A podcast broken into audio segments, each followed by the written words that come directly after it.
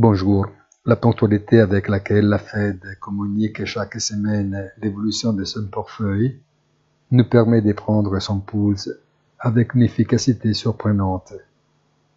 Il n'est donc pas surprenant que les chiffres de la semaine dernière montrent une situation inchangée par rapport à la précédente.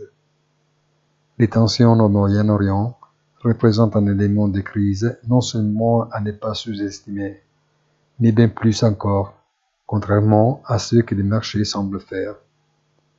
En fait, ces derniers semblent plus concentrés sur la recherche d'idées pour confirmer leur vision optimiste en continuant à se concentrer principalement sur la politique monétaire.